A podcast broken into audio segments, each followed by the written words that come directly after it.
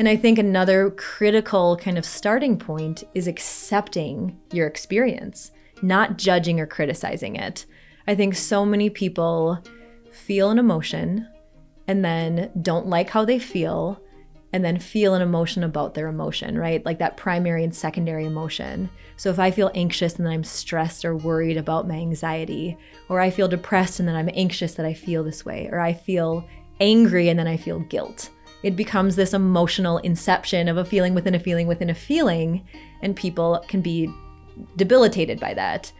So I think it's really cultivating this ability to observe our experience and to accept it without judgment and to say, this is how I feel, and that's okay. It's okay to feel this way. That is Dr. Jennifer Lundgren, and this is the Well Mind Podcast. I'm your host, Dr. Ben Coles. Welcome to the show. I am thrilled that you have chosen to spend some time with me today and listen to the show. I want to start off by introducing myself and then fill you in on the plans for this podcast. I've been a professional mental health counselor since 2007 and have had the privilege of serving people in a wide range of settings. I began my professional counseling career working in Florida at a faith based residential program for at risk youth. I then transitioned into serving in a community based mental health team where I would meet with adolescent clients and child clients and their families at their homes, at school, and other places in the community. I then chose to pursue my doctorate. My family and I relocated from Florida back to the Midwest. And while I was going to school for my PhD in counselor education, I worked as a professional counselor for a large hospital system in the Sioux Falls area. I provided outpatient, inpatient, and partial, partial hospitalization services to children, adolescents, and adults. I've also been teaching in counselor education programs since 2012. First, uh, at the University of South Dakota, where I was attending, and then later at South Dakota State University after graduation. Presently, I've shifted my focus professionally toward counselor education at Bethany Lutheran College in Mankato, Minnesota. Uh, I'm the director of graduate studies in clinical mental health counseling, and the counseling program is something that is currently in development here at BLC. I continue to provide uh, counseling services, however, maintain a small load of clinical counseling work through Christian Family Solutions uh, an outpatient mental health agency. And I provide supervision and training to counselors uh, on an ongoing basis. So that's me, and this is my podcast. This podcast is a new adventure for me, but it flows out of my passion for people, growth, wellness, education, and most of all, meaningful conversation. The primary focus of this podcast is to engage people in discussions about a broad range of topics related to wellness, but with a special emphasis on mental wellness. It's my hope and intent that the topics, uh, the people, and the themes that we cover during this podcast will serve to promote and enrich your understanding and practice of wellness in your own life, in your relationships, your profession, and in your mind and body. All right, so in today's show, I talk with Dr. Jennifer Lundgren about a number of different topics. We explore the mindset of self care, identity as motivation for behavior, building meaningful connection in our time of distancing and disconnection, and how we can actually change our state.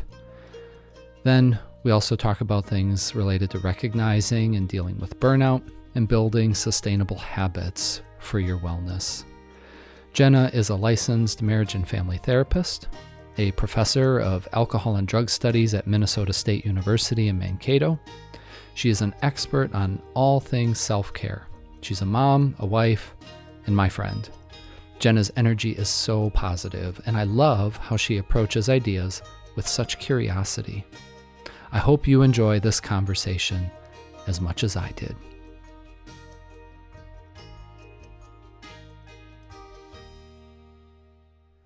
Thank you so much, Jenna, for coming on the show. I really appreciate you giving up your time and and sharing some of your expertise uh, with me today. um, my first kind of question that I'm I'm really dying to know is what what is your number at for runs at MSU? Oh, that was unexpected. I am at week five. Okay, I think I'm at 17 runs 17 that I have done, that you've done, Yep. including today. I ran a mile and a half. You did It was very sad, but I did it. Okay. So I'm excited about that. Yeah, it's about accomplishing it, right? Yeah. Yes. Yeah, when um, when we were talking before, uh, just about the commitment that you made to do this, I thought um, that was a a pretty cool thing because that's not. I'd say that's out of the ordinary for you. That's not something that like you've been doing for years and years and years. Yes. This is a, a new choice that you've made and commitment. Yes. So maybe maybe just get, what's the backstory? To Okay. Oh man. Well, I was I was athletic in high school, Mm-hmm. and then somewhere along the line, I lost that identity. Mm. And even in college, my husband never believed that I was ever athletic, which is very sad. I was like a three sport athlete, Sure. and Sh- I shame on him. Right. like I was I was a jock. But I think I've always thought about exercising as a must be nice for other people. Mm. Um, I looked at people exercising and I envied them. And I had so many barriers to just making that a habit. And for the first time literally in my life this semester, I I made it a must because I felt like I had no other option to kind of be well without it, just based on my schedule, based on my commitments this semester. So I just made the decision, committed to it, and I have not faltered once. That every day I run one mile at least. At least. Yeah. And from there, it builds off of that. But so far, so good. Yeah, yeah. How how are you feeling? I mean, since you've been doing it, obviously there's uh, a little bit of a curve at the beginning, right, where Yes. it's not that pleasant, but Yeah, I feel great. And I think I've I've kind of I'm really interested in hacking behavior, right? Mm-hmm. And I think my whole life I've associated exercise with pain and with embarrassment and mm-hmm. with, you know, not good enough. So if I picture going into a gym and I've had Y memberships, I've had Fitness for 10, I've had MSU, I've, you know, I always picture sort of you know, I, I feel exposed and conspicuous, and I'm with all these fit people who are mm. disciplined, and I, you know, clumsily hop on this elliptical or whatever else. okay. And especially at MSU now, I'm like, oh my gosh, these are going to be my students. Like I'm in clothes that I, tight clothes that I don't want them to see me in. And all of a sudden, I, I really understood that if I associate it with pleasure, I'm going to mm-hmm. want to do it. Mm-hmm. Because we as humans, we we are driven to avoid pain and to seek pleasure, just at the mm-hmm. very core. So all of a sudden, I listened to my music. I go in and I look at the people around me and I think, I'm so inspired by you. Mm. I'm with this mm-hmm. community of people who are bettering themselves. And also, I'm wearing a mask. So they're not going to see me and be like, there's Dr. Lundgren. Okay. Okay. So that that also helps. But now all of a sudden, I'm getting like the physiological benefits of it, but mm-hmm. also just these other reinforcing qualities of the process of it itself, which I think has really helped. And that is what I've been searching for mm-hmm. this entire time is how do mm-hmm. I associate this with pleasure? Yeah, yeah. Well, it's interesting how you you talked about how many different barriers there were, and Yes. and it didn't start that way. Like it was very natural for you to be working out, exercising, training all through high school, right? As a, as an mm-hmm. athlete, like that was part of your identity. And you kind of said somewhere along the way that got lost. And we take on different identities, new roles, new responsibilities um, as we age. And so this is kind of rediscovering that identity. I mean, because it's always been there, right? I mean, that it's not like it just disappeared, um, but it had gotten pushed to the side long enough that maybe collected enough dust that you couldn't Yeah. really see it all that well. So um, I'm just curious how you made that switch in your mindset because that's really what where it started. Like Yeah. you made a decision, and I'm wondering like what what was the process in in doing that? Yeah, that's a great question. I think that's a really great point. Is that we as humans also kind of strive to act in alignment to how we identify. Mm-hmm. And I think so. I went to college for 10 years straight. and I was really invested in my studies. And I remember that I almost felt like it had to be an either or. And I just also want to clarify that we I I am pretty active. Like my husband and I bike all the time and hike all the time and we we get outside all the time. Mm-hmm. So it's not like I just sit all day on my couch watching TV. Um, but I just remember in grad school almost having this thought like I'm trading my own health for my studies and that's okay. Like I thought that I had to make that trade. Mm. And then as I was in grad school, in my third year of my doctoral program, I shifted into becoming a mom too. And I also feel like we have this idea of like we must give all of ourselves to our family and our children, and that doing things for ourselves equals selfishness. And time away working out is time away from my family and from my kids and especially as a working mom that that almost becomes more egregious that mm-hmm. you're leaving your children again to do something for yourself okay. which again is all internal my husband would be like yes do it go work out but that those were my mental barriers that this it's not even pain because it hurts my side but it's also it's also selfish or wrong in a way that mm-hmm. if you have time you spend it with your family and you connect with your your family um, and i and i was very conscious of that too um, and I have gone to yoga classes and I've had gym memberships, but I, I could never keep it consistent because I was always pulled. So I really think that this year, re identifying is like, I am athletic and I'm a good runner and I can be a mom and also be really healthy. Mm-hmm. And that's important for my identity as a mom. And I feel like shifting that, why am I doing this? I'm doing this so I can perform to my fullest in these other roles that I play I'm a more vibrant teacher. I have more energy. Um, I feel more disciplined. I'm proud of myself.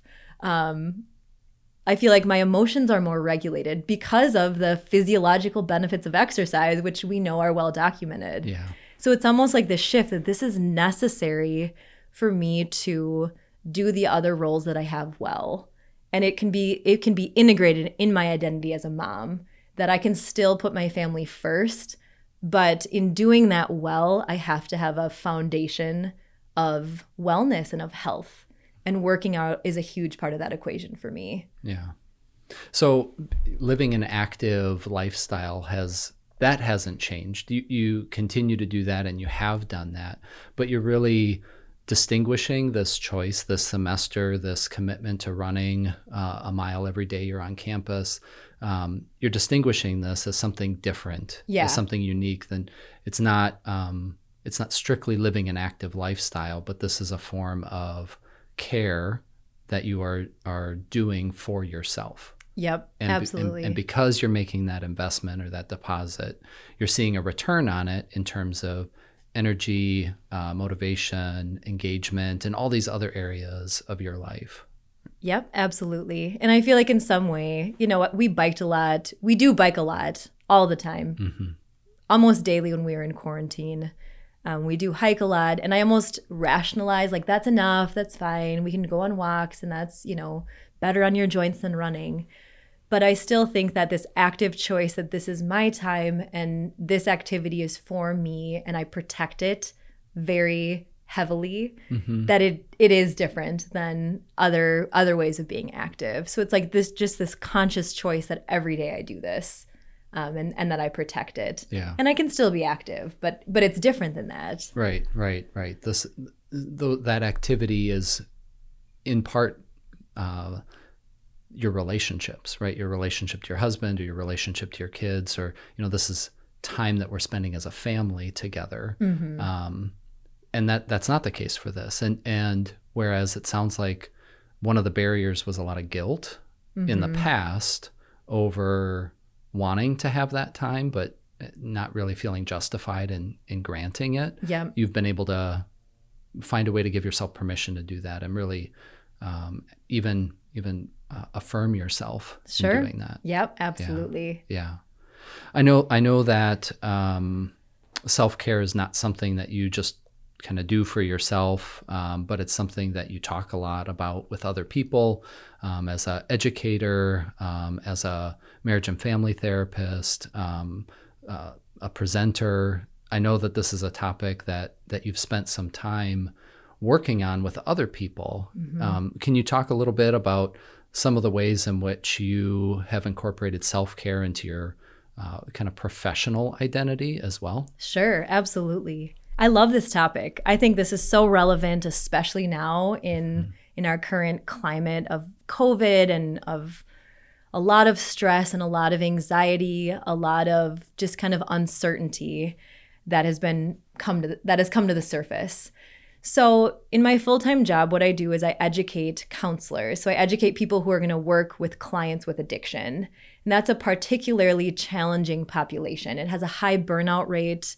Um, it, there's a lot of recidivism with addiction, and it, there's a lot of trauma and tragedy that that happens in the stories of these clients. So what I was seeing, my program grew has grown significantly, and I'm working with a lot of young students who are really passionate about the idea and they love learning about drugs and about addiction and mental health. But really, in going into the field, what I was finding is during internship, it was almost like a crisis, and that they were having these problems and just getting burned out, having having their own traumas being triggered.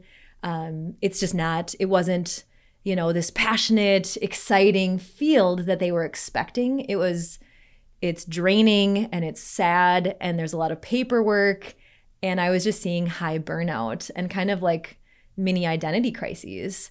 So i realized that it was it was my obligation or my my duty to really help these students develop a set of strategies that they could use to cope to gain insight into their own past and their own values and beliefs and really have a set of strategies for them to go into the field well prepared to encounter what they were going to encounter. And I started doing this by asking a lot of people. So I have guest speakers come in and I say self-care, it's a great topic, like what do you do? And I what I was finding is people would say I work out or I hang out with my friends.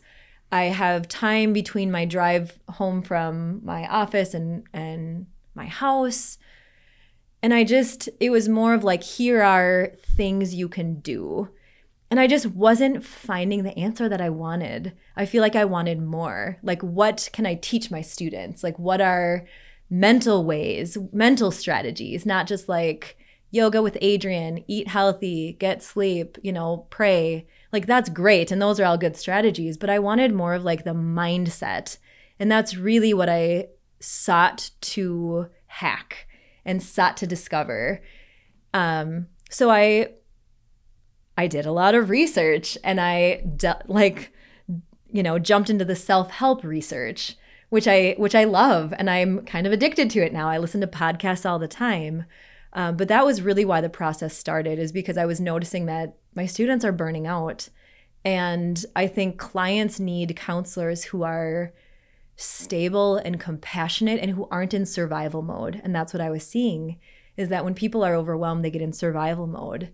And when that happens, you lose your capacity for empathy and creativity and critical thinking and and it becomes about yourself and your own needs not being met, not about other people and and their stories. So that's really kind of why I got interested in that topic. And then from there, I presented. Um, well, then then COVID hit, like right around this time that I was interested in that, and all of a sudden, it's more relevant than ever. The need for it intensified um, and then that's really when I started sharing what I've been finding at presentations, and from there, consulting with other educators and, and other groups like that. Yeah, yeah. Um, the need is there, right? Um, in terms of mental health, uh, addiction services, um, people finding self help ways to manage their stress, manage their anxieties, um, issues of grief and loss. Um, all of these have then been exacerbated by the restrictions uh, that we've experienced during COVID. Um, there's a lot of uh, fear within the, I think, just general population of people. Um, then, on top of that, during all of this time, a lot of social justice is- issues have come to the surface, um, things that are, are critically important for our, our nation. But we're more disconnected than ever. And so, so as you're as you're thinking about um, supporting people who serve right? That's what you're talking about. Like the students that you have in the classroom, the students that you have an internship, right? Their their goal is to serve, uh, be of service in a professional capacity. Um, but lots of people are given opportunities to be of service to others, especially during this time. Um, whether it's uh, being able to lean on a close friend, um, provide care to you know an aging parent, or you know, and for a lot of parents, they've been having to do extra kind of parenting work with their kids, um, being at home far more regularly and having to do school there. So, um, this this issue of burnout um, and and I get the sense that there's some compassion fatigue too when you when you talk about a loss of empathy or or not being able to care for others and and thinking oh this I need something here. I'm not getting what I need. Um, where's a starting point for people to really evaluate or assess like check in with themselves? Like yes. where am I at in terms of my own burnout or my own compassion fatigue as I'm dealing with how you know the the different roles and responsibilities I have. Yep. So where is a starting point? And I think that's such a great question. I think a starting point is knowing that it's a thing and knowing that it's necessary. Because I for a lot of people, especially high achievers, they just jump right in and they go, go, go, go, go. And they are completely immersed in the work that they're doing without taking any time to check in. So I'd say a starting point is to check in and to literally say, How am I feeling? What am I thinking?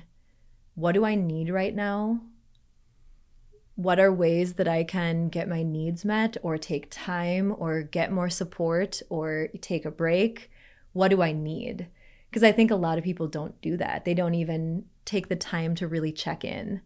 So I think what's really important and and I did this a lot during COVID. This was a lot of the work that I did is to really sit back and notice your own thinking and to just sort of pause and do that.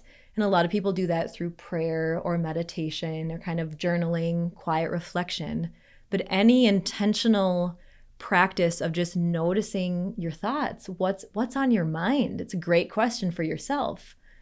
And I think the more that I was able to kind of step back and observe that and just cultivate a pause in noticing what I was thinking that that was some separation between what I was thinking and how I was feeling. And also noticing how I was feeling as well. I think it, it can go the other way as well of noticing what I'm feeling and then what I think about that. Um, so if I'm feeling anxious, why what's wrong with me? Why am I anxious? Those thoughts can can add to the stress of it. Instead of saying, okay, I'm feeling anxious. Okay, that's okay. And I think another critical kind of starting point is accepting your experience, not judging or criticizing it. I think so many people feel an emotion and then don't like how they feel and then feel an emotion about their emotion, right? Like that primary and secondary emotion. So if I feel anxious and then I'm stressed or worried about my anxiety, or I feel depressed and then I'm anxious that I feel this way, or I feel angry and then I feel guilt it becomes this emotional inception of a feeling within a feeling within a feeling, and people can be debilitated by that. So I think it's really cultivating this ability to observe our experience and to accept it without judgment and to say, This is how I feel, and that's okay. It's okay to feel this way. And then from here, what do I need? Or, okay, where what am I thinking? Where are these patterns going? What's triggering that? And then just to notice it and, you know, observe it with curiosity instead of criticism. And I feel like that really helps balance people out. That really helps them not sort of just react in survival mode. I think another really important starting point that I teach a lot and I talk about a lot is really guarding your mind and really looking at the data that you're receiving and what sources you're receiving it from and protecting it at all costs. And this isn't unique to me. I didn't make this up. This is something that Tony Robbins talks about. Guard, stand guard at the door of your mind. Because right now, I feel like if we just sort of let our life and let society and let social media and the news dictate how we feel, it's going to be a panic attack every moment. because there's so much anger and there's so much stress and there's so much disconnection. There's so many ideas that can come into people's heads and and you know create that cortisol reaction of stress and worry being very protective of of the influences that are that that your mind has. So just being intentional about that. I think just having intention in taking care of your mind is a great starting point. And that that's also a conscious choice as well. Um, so some of the ways that i've done this I, I have no social media. Like it's very extreme because i you know i love instagram and i love snapchat. I loved facebook. Like i love it. But i also could feel my affective state being influenced. So i just i just stopped it. I, I used to love buzzfeed and i also just i deleted that app. So I just really guard the media sources that I have exposure to. Um, and then just also being aware of conversation patterns that can lead to stress and worry and anger and resentment and disconnection and judgment from people in my life. So I'm just intentional about where the conversation goes too. Um, what I talk about, what I think about, what I focus on. So I just think, kind of in summary, is knowing that it's a thing, creating this space and awareness and having this intention and, and then also just guarding your mind. I feel like that's the foundation. And and the, some of those choices that you made um, were very personal to you. I mean, they they they came out of that space that you had created for yourself to really reflect on where you were at in terms of your emotional state and the things that you were focused on, um, the things that you were thinking about, and um, so you made some conscious decisions to eliminate some of the input. Um, I'm curious, what what did you replace that with? Um, sleep. Okay. Okay. I go also to bed at 9 p.m. for self care. Yeah. Because I think, you know, after kids are in bed and like house is cleanish, most people veg out. Like they go, get on their phones, they check their apps, they check their phone. and they their think they're unwinding. Yeah, they exactly. But what I'm hearing you say is that that's actually a source of winding them up totally uh, by by doing some of that yeah i knew someone who said you know i'm just having trouble sleeping i'm like well what is your you know what's what happens before you go to bed she's like well i'm looking at snapchat and looking at the stories that are being filmed in hospitals that are you know where covid is being treated okay I'm like okay that mm-hmm. sounds really stressful mm-hmm. so I, I, feel stressed just thinking I about know, that right now right? yeah so so I replace it with sleep and you know conversations with my husband i feel like that was a big social media time was after the kids are in bed um and i don't know i think i guess podcasts that i'm really into podcasts and listening to my content mm-hmm. and having that kind of be the filler in my drive and as i work in my office and as i go on walks and things like that i'd say different sources of content. Yeah, yeah, which um, is very intentional.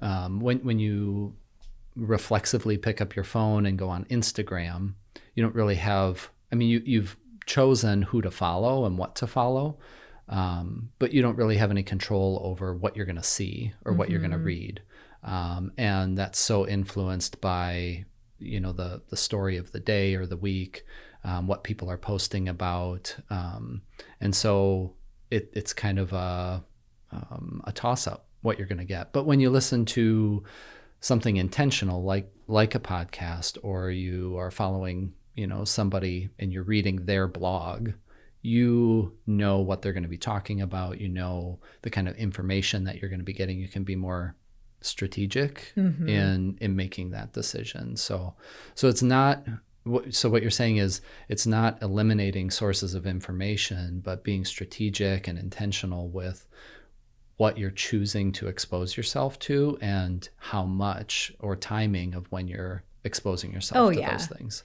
totally absolutely because i feel like if it's if it's left up to social media it's it's just going to be a whirlwind of frustration and helplessness in some ways mm-hmm. um, and I just, I feel like my mental resources are scarce and I don't want to waste any on thoughts or judgments or criticisms or frustrations or whatever other emotions are evoked on the in the content that I'm yeah. seeing. Yeah.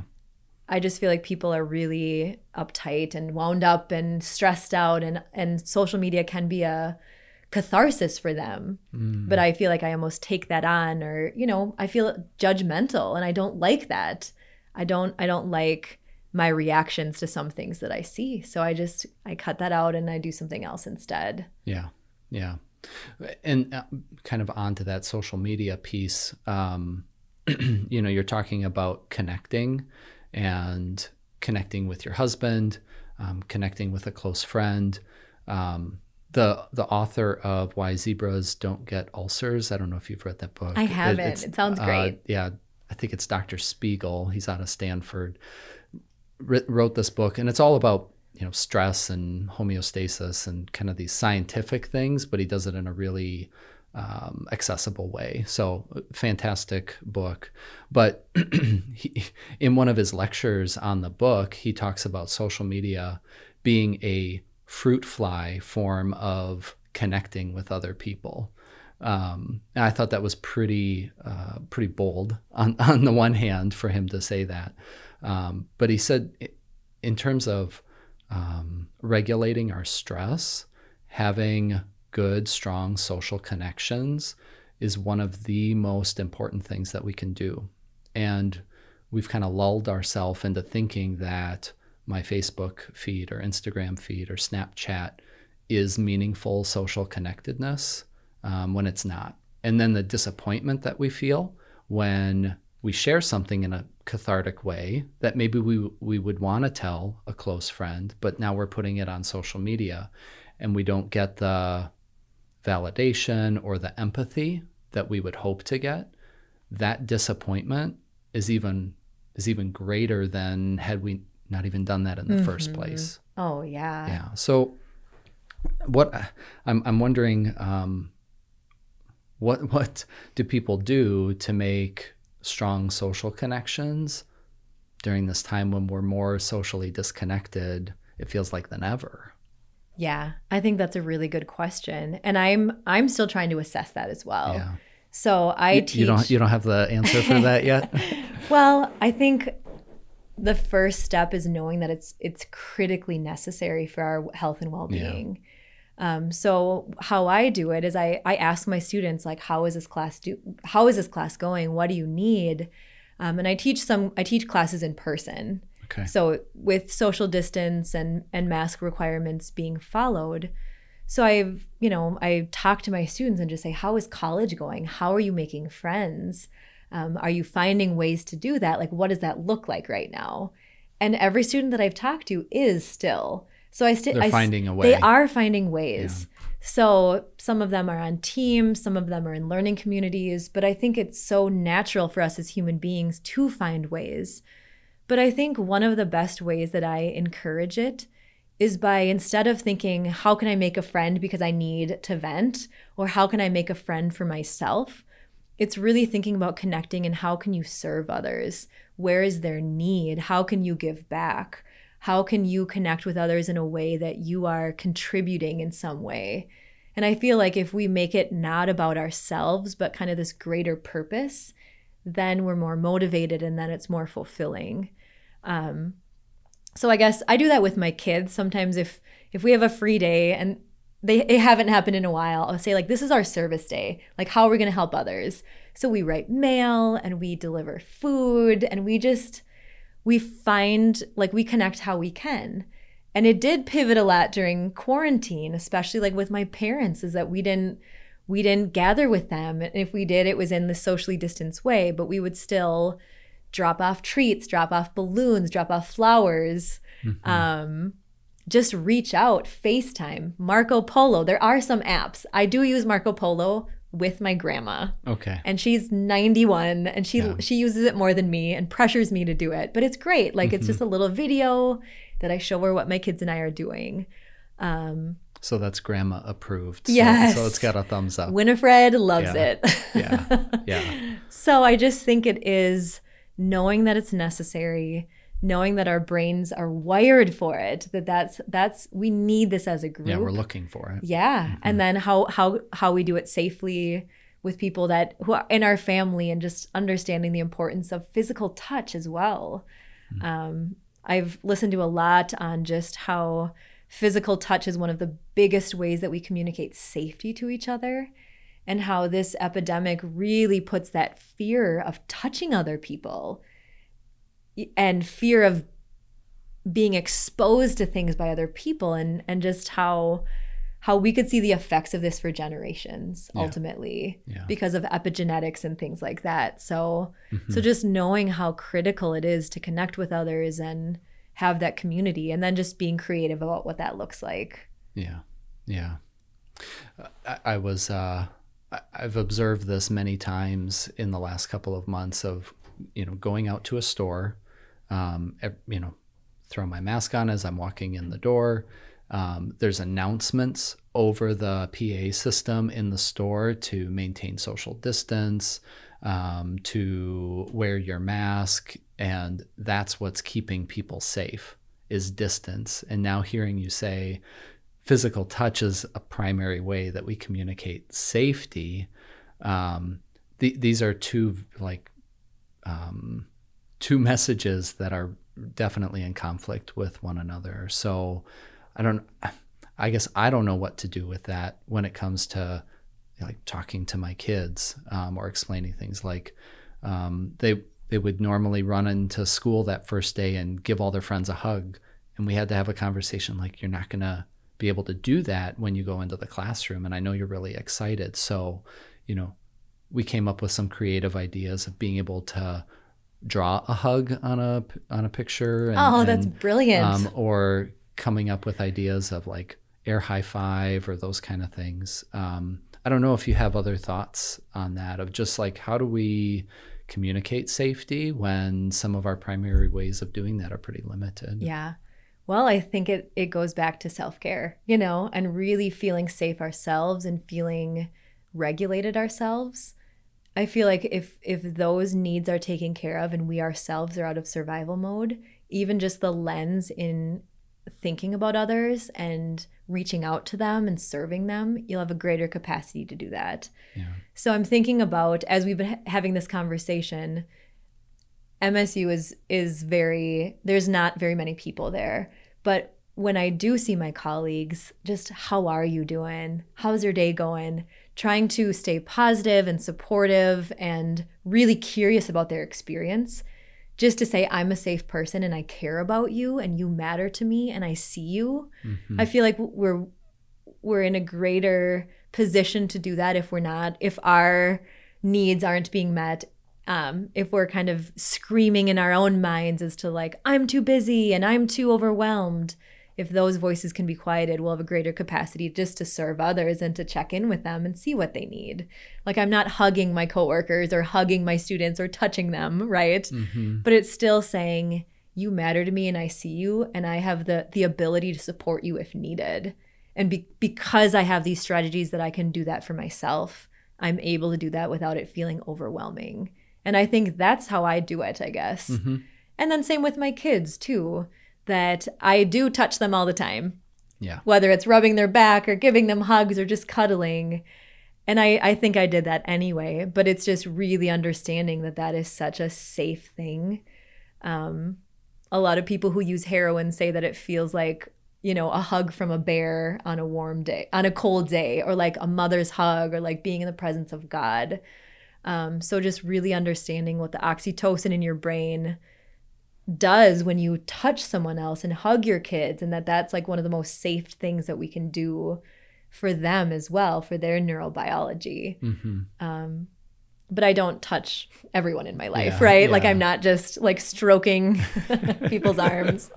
Yeah, yeah. I well, might get arrested, you know, yeah, like that'd be right. creepy. Boundaries. Hello, right? people in Walmart and Target. As they're announcing, don't, yeah, right. don't touch people.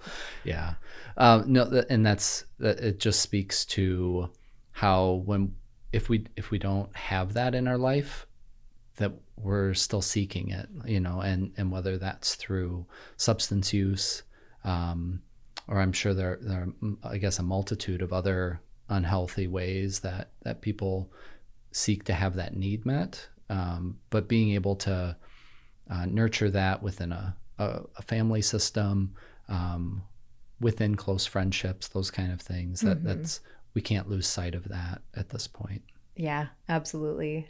So this is really is um, I guess interconnected because we started talking about people that want to serve and then being exposed to all of the the ugliness um, of addiction and trauma and mental health and and feeling overwhelmed and burned out by that. And um, and so these are people that want to serve but then their capacity to do that is diminished until they find ways or discover ways or implement ways to take care of themselves but then part of taking care of themselves means returning to that desire to serve. And and so it's there's a balance really between both of of serving others and being able to have that compassionate care for yourself. Mm-hmm. um, and you know i don't know i mean however many hours there are in a week is there is there a balance here that that people can strive for to say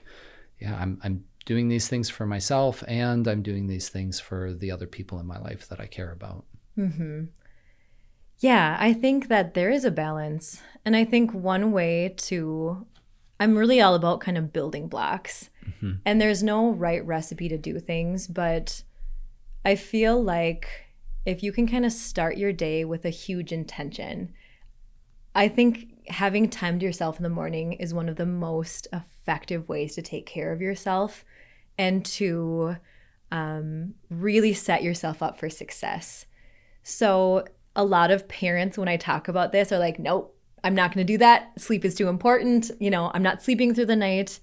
Um, but kind of talking about this balance, if I sleep in for as long as possible and my kids wake me up, I'm going to wake up flustered, panicky, urgent. I'm going to rush through things.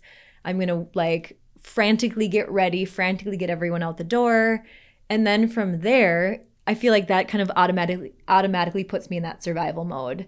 I feel like choices will, you know, what I eat and how I talk to coworkers mm-hmm. and just my overall state will be changed as opposed to me waking up early, having time to myself, um, setting an intention, stretching, um, just kind of really checking in.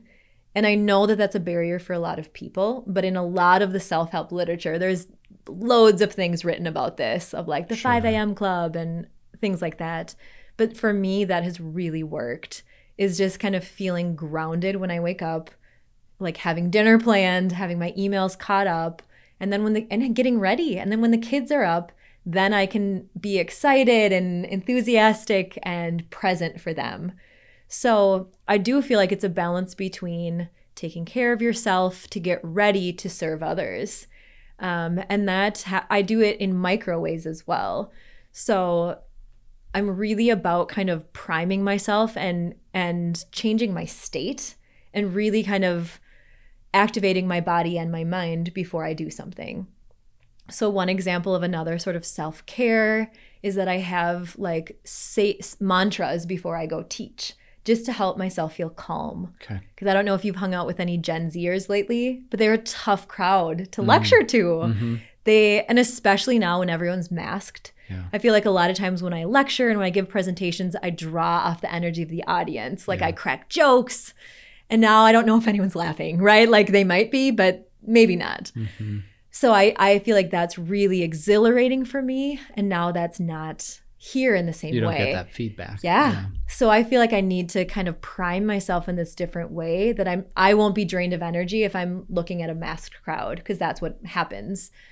So I think I do these mantras and I and I consider this balancing self-care before I serve someone else that I I think of things in my head. I I position my body in a certain way. Um, I focus on specific things, and I feel like all of those strategies prepare me to be confident and enthusiastic and silly and to have the mood states that I desire, no matter what I'm doing. Um, so it is kind of finding strategies to get in the space that sets you up for success and that makes you most effective. Mhm. And so that's kind of how I find that balance. Yeah. Yeah.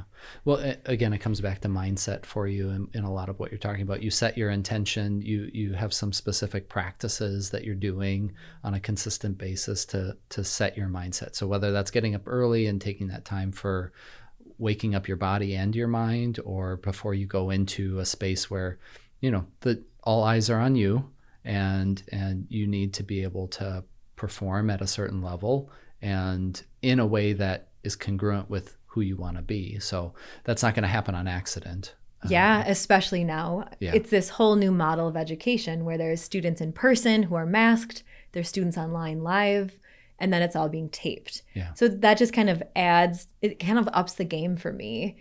Um but what's been cool, a lot there's a lot of resistance to this in at where I work of just like this stinks and this isn't what I want.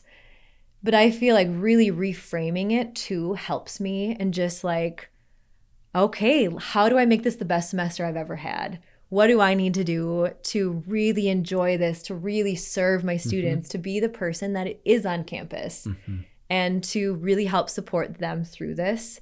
So I feel like understanding that why is so important. Why do I even do any of this? It's so I can show up for them. It's not so I can get a good te- so I can be a good teacher for myself and my own ego. Like if if it was about that, then I I don't think I'd care as much, but I feel like these practices are necessary because the stakes are too high because of the populations that they will be serving. Right. So all of these things for me are a must. Like it's not like I I'll just kind of see what happens and walk in. It's saying I have to be at my best because I'm giving that information that could potentially save a client's life and that matters a lot to me. So and it's not like I'm that intense every single class period. Like Friday morning at 9 a.m., I still do my stuff, but I'm I'm worn out and things mm-hmm. like that. And I mm-hmm. I also give myself a lot of grace in this too, but but I feel like having having a reason of why you do all of this that's something greater than yourself is really important too mm-hmm. um, it's it's almost like a way that i can serve others by by being my best self Yeah. Yeah. Yeah. And have, having purpose and knowing your purpose and and then doing, acting, deciding based on that purpose. Mm-hmm. Yeah. Yeah. So what if what if I'm kind of past that point of checking in with myself? What if I'm already in that burned out state? What if I'm already in that state of like, I am so exhausted from this. I just cannot do it another day. I don't want, or I don't even want to do it another day. Like, though, you know, if we're at that point, th- then where do we start? Okay. So I think it that really depends on like the type of job that you have. Like if it is possible to take time. But I do think okay, first of all, it's it's acceptance Yeah. of that state of saying it is okay how you feel. It's okay to be burned out. Like how you feel is okay. Because I think a lot of people would say, What's wrong with me that I feel this way? Why can't I do it? But other people can. So just kind of accepting, radically accepting your state.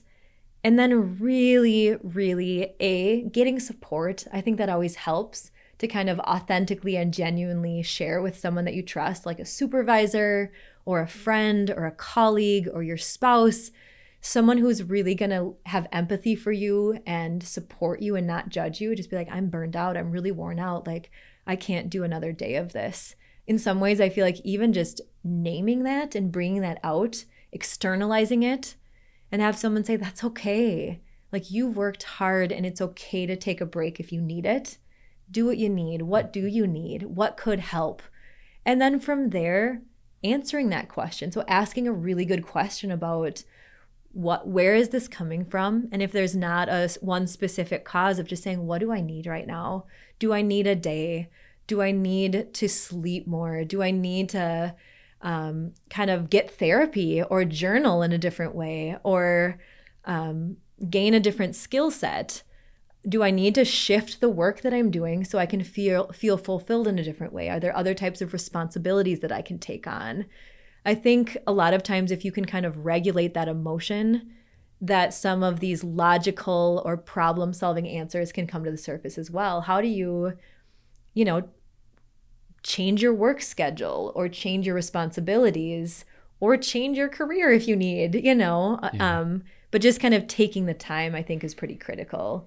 So if someone's burned out, they can't do another day, kind of accepting that and stating it, naming it, receiving support, and then kind of asking good questions as to what do I need and and what do I need to make that happen. it's a scary process is you know but it's a process Yeah. right it's not something that i'm just going to do i'm going to wake up one day i'm going to make that decision and then it's going to be immediately better Yeah. but um there, there could be a lot of fear and kind of entertaining these ideas of what changes might I need to make in my Mhm. life. Um, but it, what I'm hearing that that's a worthwhile process. That's a that's a a pathway back to to feeling well, to being well, um, and and it starts with reaching out. Yeah, You're not going to do this on an island. We've spent a lot of time today talking about how important social connectedness is, and so when we're in a compromised state um, due to burnout or other mental health issues, reaching out and seeking that supportive connection is, uh, I don't know, essential is what I'm hearing. hmm And being in a workplace that really fosters that, I think, is is critical. So I think the other thing too is understanding that growth is uncomfortable. So it's not like you'll just say, I'm gonna take a trip to Duluth and all my problems will go away. Yeah. It's saying that it's okay to feel this. You know, this could be a message. It's almost like listening to your feelings and and hearing what they're telling you. Mm-hmm. Because a lot of times they direct you to a different course of action. And that's not going to be like, oh, thank you, anxiety. You've helped me understand my calling in life. Yeah, yeah. Like that's not comfortable. A lot of things that are worthwhile are a process and it takes some you know, transparency and some hard questions and some hard action, and that's okay. Yeah. So also kind of embracing that that that's part of growth and it's not going to be easy or comfortable, but the things in life that are worthwhile aren't. And you can't just have them because you want them. hmm It's a process and it takes a lot of a lot of courage. Yeah. Yep. Courage and support, and support and being able to do that, sharing sharing your intentions and um, having the people in your life that are going to help you be accountable to those goals. Because at some point, right, you're gonna stumble along that that path. You're you're gonna say, yeah, this is what I want to do, or this is this is a pathway, but then there are going to be barriers, and uh, and you know, you spoke about that right at the beginning, right? That there are all there were all these barriers for you that you had to in one form or another overcome work through set aside so that you could position yourself um, to persevere when yeah it gets uncomfortable Yeah, absolutely. And I do think there's kind of short term and long term interventions too. So if someone's really burned out, like taking a day off of work, figuring out what just fills their cup, what fills them with joy, what puts them in a different state. yeah And I think that's another really critical thing is understanding that we all have the capacity to change our state from frustrated and overwhelmed to silly and playful. Mm-hmm. Like we can do that by turning on classic Disney songs Yeah. and being Timon and Pumbaa, you know, in a sing along with our children, Yeah. right? Yep. Not that I ever do that. no I'm usually. Simba. Just kidding. okay But still, like having those strategies of like, this stinks, but like, how can we be silly right now? Or how mm-hmm. can we have fun? Or how can I connect to my kids and make it about that instead of all the the ways that life stinks and that work is overwhelmed and everyone is crazy? So I do think it's about our, a focus shift as well. So the short term solution is changing your state. And then the longer term solution might be kind of reevaluating the work that you're doing and making your interventions in those types of ways. yeah But I love that idea. I think it's so cool that we can, you know, even by how we position our body, change our state, change our affective state. Um, and that when we are frustrated and angry, you know, we hold our bodies and we hold our faces and we have our focuses in a specific way. And if we're open and relaxed and, and excited, that's a different state. And if we're calm and peaceful and serene, that's also a different state. So it's it's really having some tools to access those types of states as well. Yeah. And knowing that you have the power to change that, even literally just based on how how you open your heart and and um, how you breathe. That is, oh my gosh, breathing to me is one of the best interventions possible for for self-care in general Yeah. um, and just being Yeah, intentional us- about that. Oh about man, Yeah, I, yeah. I just could talk all day about breathing. Um, but I think I just I'm listening to the podcast on purpose right now with Jay Shetty, and he he just wrote a book that's called Think Like a Monk.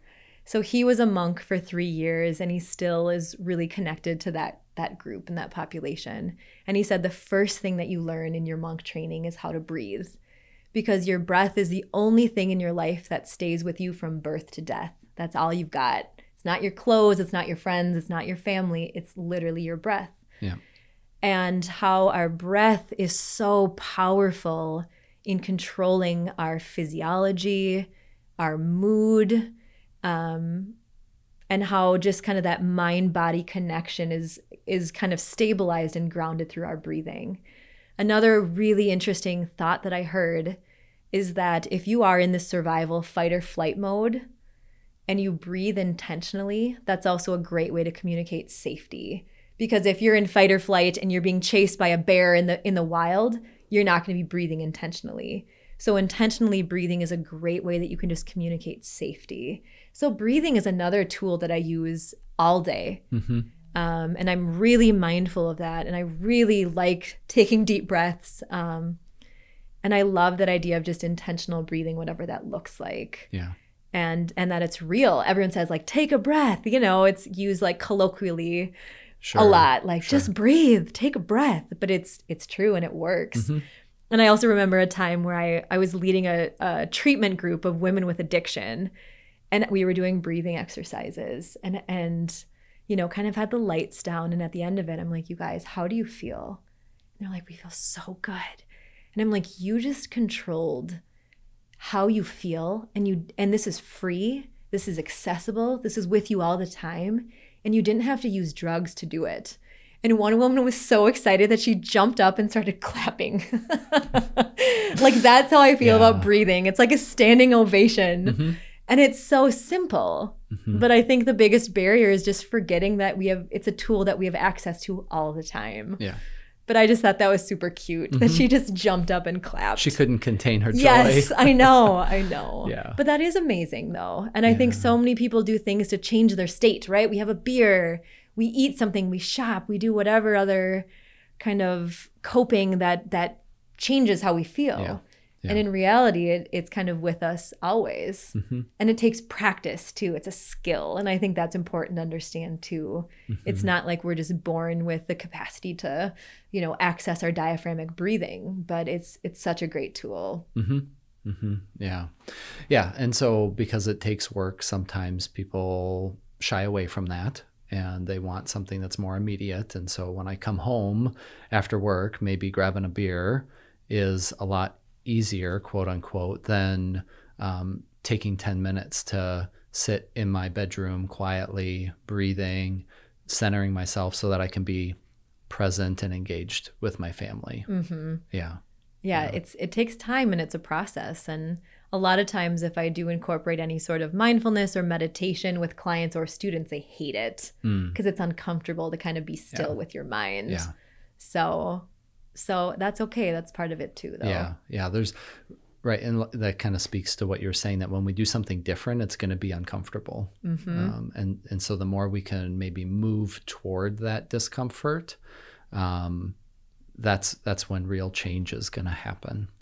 Absolutely. And I think just being intentional about making this change and then just having it be a habit. Mhm. I think that a lot of times we, a lot of what we do is so automated. Um, and even conversation topics can change our breath, right? Thoughts change our breath. Yep. We have negative kind of thought patterns, our bodies react.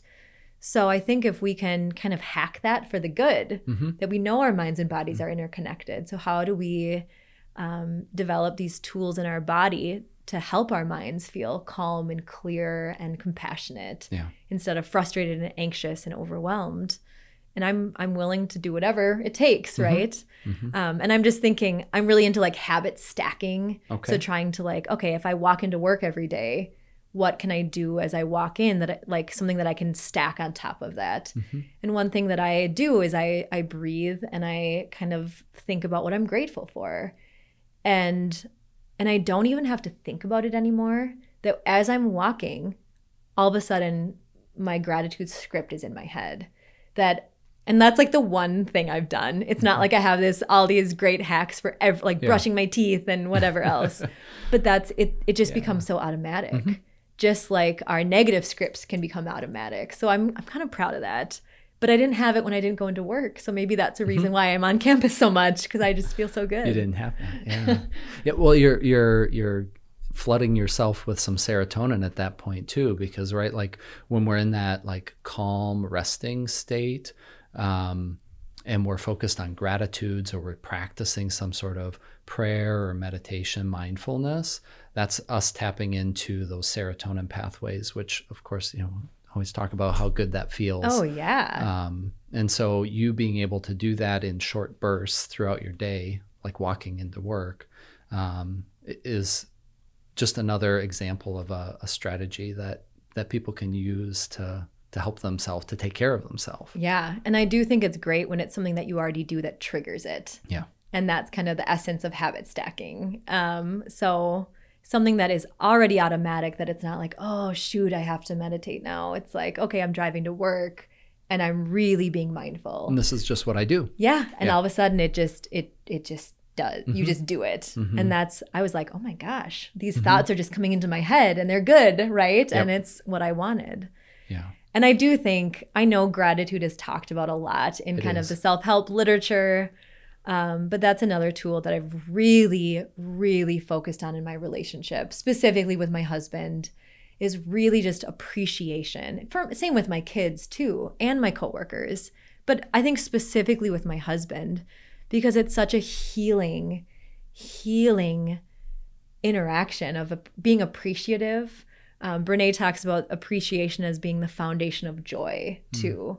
So instead of saying, you know, I think we have so many expectations, and I think that's the cause of a lot of our suffering is that people don't do what I want them to do. People don't say what or act, or the policies or people driving like morons, they don't do what I expect them to do. And I'm angry because of that. And I'm resentful and I am frustrated that we have expectations with how others should act and how we should act and we don't meet them. Mhm. And really flipping that script. I think that comes out a lot in marriages and in partnerships where people are frustrated because their significant other didn't meet their expectations. And it's things as simple as unloading the dishwasher or taking out the garbage or changing a diaper, right? It's all these tiny things. So, but those tiny things are critical. That's where the work is done. It's in the small things. It's not just in the global pandemic reactions, it's in the diaper isn't changed as quickly as I want it to be changed Yeah. and how you talk about that and how you think about that really matters.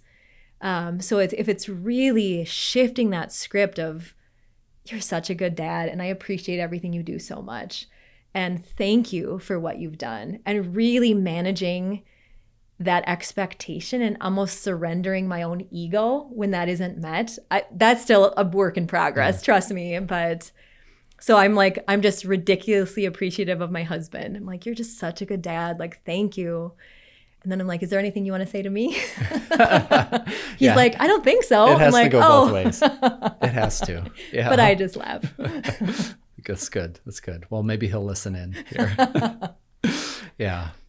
All right. So let's let's try and land this plane here. Um, I'm I'm wondering. I- know you talked about on purpose that Jay Shetty podcast. Yeah. Um, you know, you've, you've just made reference to Brene Brown and some of the, the things that she's put out. Um, really good stuff. What what else are you really into right now that you're either reading or listening to, watching that that you want to share? Oh man. Are you sure you want to ask me this? Uh, yeah. Because this is like Hit what me. I love. Okay.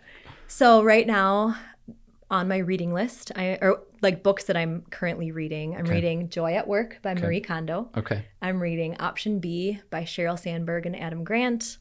And I'm reading Fast Feast. Fast Feast Repeat Fast, feast, because I'm I'm Okay. really studying intermittent fasting Okay. right now as Okay. well. So I feel like that could like we're opening a can of worms. and then podcasts, I'm listening to Work Life by Adam Grant and On Purpose Yeah. with Jay Shetty, and I really want to get Jay Shetty's book Think Like a Monk as well. hmm Um, I think that just came out like last Yeah, week. yeah. so it's been yeah, it's this year. yeah, it's pretty Yeah. new. Yep. Um, so that's and that's the other thing that I love is just kind of this constant personal growth. Like it's such a process. It's not Mm-hmm. Sure. like I've arrived and I'm a self-actualized human, but I I love studying what other people do Mm-hmm. and the strategies that they've used. And Tony Robbins always says like success leaves clues. So really studying the people that I admire and picking up the clues that they leave. I love that idea of Yep. kind of doing that investigation. Yeah. I really like Tony Robbins as well. I kind of got into him after reading Rachel Hollis's books because a lot of what she talks about is inspired by him. Yeah. So Well, that just speaks to your curiosity mindset. Yeah. I mean, it really does. Uh, You're one of the most curious people that that I've talked to, and and just really appreciate that about you. and I like that. And I like talking about it. I like sharing it. I like like if you ever come into my house for a play date, I'm always like, what's inspiring you? Like, Mhm. what are you working Mhm. on? Like, where is your Yeah. passion? Yeah. I like having conversations like that. And I that is fulfilling and exciting to me. Cool. Cool. And what have you got? What have you got coming up in terms of things that you're working on, projects, presentations? Um, I have a webinar coming up in a few weeks for um, a univ- or for a college of on self care and anxiety for MLC. I'm going to do a live webinar that they're Okay. going to tape. Um, other than that, one thing that I've really been focusing on this semester is my teaching. Yep.